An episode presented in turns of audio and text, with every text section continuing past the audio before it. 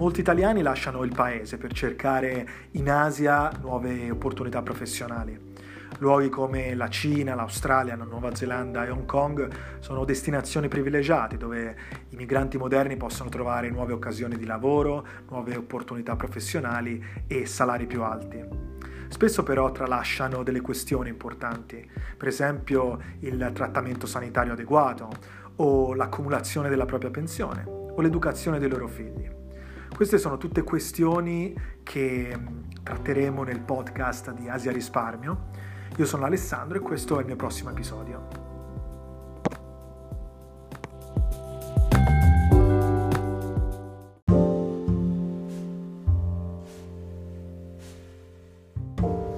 La storia che narriamo in questo episodio rappresenta, a mio avviso, la condizione di molti di noi che arrivano a lavorare all'estero e accettano il proprio contratto di lavoro, il salario e via dicendo, ma non danno una uh, occhiata sufficientemente approfondita alla propria assicurazione. In pratica, siccome noi non siamo abituati a uh, dover guardare la nostra assicurazione quando lavoriamo in Italia, perché sappiamo che la sanità è pubblica, quindi se succede qualcosa uh, l'ospedale è pubblico, non è uh, appannaggio del nostro datore di lavoro doversi preoccupare dell'assicurazione, ma quando lavoriamo in contesti come Hong Kong è uh, responsabilità del nostro uh, datore di lavoro, cioè della persona che ci offre il contratto, ma soprattutto responsabilità nostra uh, assicurarci che la nostra assicurazione sia uh, adeguata per il contesto in cui, la- in cui si vive e si lavora. In particolare se andiamo a vedere il contesto di Hong Kong, dove la sanità è privata, dove i costi del, del trattamento ospedaliero possono essere anche molto alti, è assolutamente rilevante uh, dotarsi di un'assicurazione che abbia delle coperture valide, che possibilmente sia senza limiti, quindi che copra in full in caso di trattamenti sanitari, e nel caso ci siano dei limiti cercare di spostarli verso l'alto il più possibile per non rimanere scoperti nel momento in cui si giunga a dover utilizzare le strutture ospedaliere private. Quindi entriamo subito nel merito della storia. Allora, Giulia pensa alla sua copertura assicurativa mentre vive all'estero. Prima di fare il proprio aggiornamento privato, eh, Giulia considera le varie opzioni che ha. Quindi ha un'assicurazione aziendale con dei limiti che non conosce bene, come molti di noi, eh, non l'ha mai guardata a fondo, l'ha accettata, ma non sa bene quanto sia il tetto massimo che copre la sua assicurazione. Oppure può andare all'ospedale pubblico, quindi eh, una opzione è quella. In un contesto come Hong Kong c'è anche l'opzione del pubblico, che tuttavia, eh, come sappiamo, eh, gli standard sono molto buoni eh, anche nel pubblico, però ci sono le attese. Le attese sono, di solito sono molto prolungate, quindi se uno ha una situazione particolare di solito sceglie il privato perché eh, ha possibilità di essere eh, osservato, di essere controllato prima.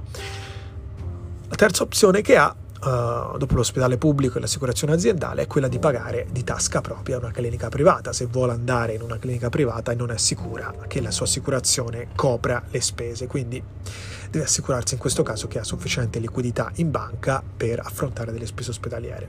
Ora, queste tre opzioni sono opzioni che molti di noi hanno e però non eh, lasciavano soddisfatta Giulia dal punto di vista della sua copertura assicurativa, non la lasciavano serena. Quindi uno che va a lavorare all'estero e è in carriera, cresce, viene promosso e, e affronta il suo viaggio, deve comunque essere anche sereno dal punto di vista sanitario, anzi è una delle priorità, direi.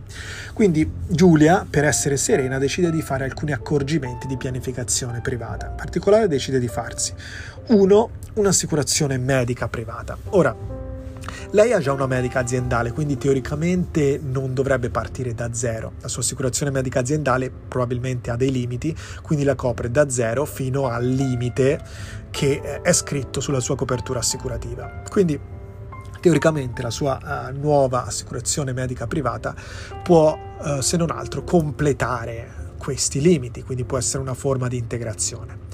E questa è un'opportunità. L'altra opportunità è comprarsi un'assicurazione medica privata in full, così uno sta tranquillo, un'assicurazione che copre tutto, un'assicurazione che è sulla persona, quindi è, viaggia con la persona, non viaggia con il lavoro, quindi anche se uno perde il lavoro, se cambia lavoro, è comunque tranquillo perché la sua assicurazione è sempre lì in forza, è basata sulla persona.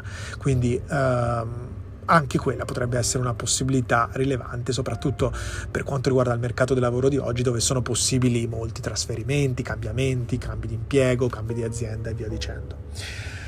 Un'altra, eh, un altro accorgimento che Giulia decide di fare dal punto di vista assicurativo è aprirsi un piano assicurativo di durata trentennale con copertura vita e cure di lungo termine. Allora, questa è una polizza, non è più un'assicurazione medica, no? Una polizza assicurativa che gli offre un indennizzo in caso di cure di lungo termine, quindi in caso di situazioni, in questo caso disabilitanti, cioè nel caso in cui eh, la ragazza non fosse più in grado di andare a lavorare, di percepire un salario, avrebbe un indennizzo versato dall'assicurazione che sarebbe la forma di income protection, di protezione del suo salario, e gli permetterebbe di rimanere indipendente senza dover chiedere aiuto a terzi o dover tornare a casa dai genitori o chiedere aiuto al fidanzato, al marito e via dicendo.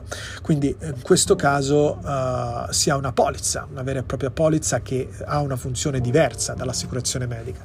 Mentre l'assicurazione medica rimborsa per i costi delle strutture ospedaliere, la eh, polizza per cure di lungo termine offre un indennizzo, una somma tutta insieme, one off, che la persona può utilizzare per spese esterne all'ospedale, eh, quindi nel caso non possa lavorare e percepire un salario, però deve comunque pagare l'affitto, fare la spesa e eh, portare avanti i costi del suo tenore di vita, ha comunque un indennizzo che gli permette di eh, farlo e di farlo in maniera indipendente e autonoma.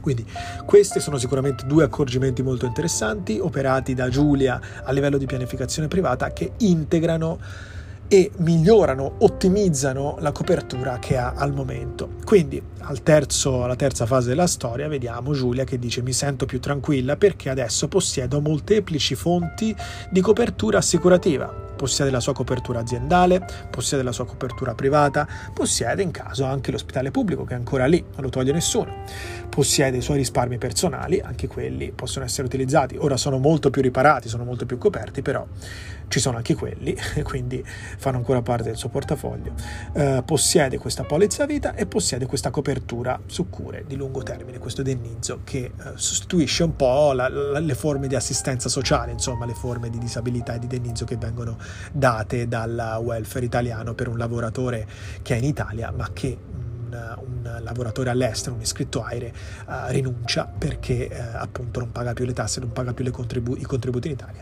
e quindi deve creare delle forme di sostituzione, delle forme di rimpiazzo uh, dal punto di vista, e lo deve fare privatamente, quindi lo deve fare in maniera autonoma. Quindi molto interessante questa storia di Giulia, che secondo me rappresenta molto bene uh, la condizione e alcuni tipi di considerazione che molti di noi fanno quando vanno a lavorare all'estero, in particolare in un contesto dove non c'è welfare generale all'italiana come il contesto di Hong Kong.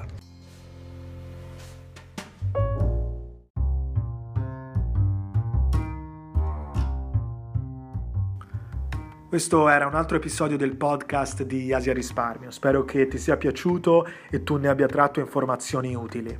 Se vuoi saperne di più oppure vuoi fare una chiacchierata in privato, contattami con un messaggio su LinkedIn. Mi trovi sul profilo Alessandro Meccheri, scritto Alessandro M E C C H E R I, Meccheri. Oppure puoi partecipare alla mia newsletter, puoi venire sul mio sito asia risparmio punto com e lasciare la tua email. In ogni caso, spero di sentirti presto al prossimo episodio del podcast di Asia Risparmio. Ciao ciao!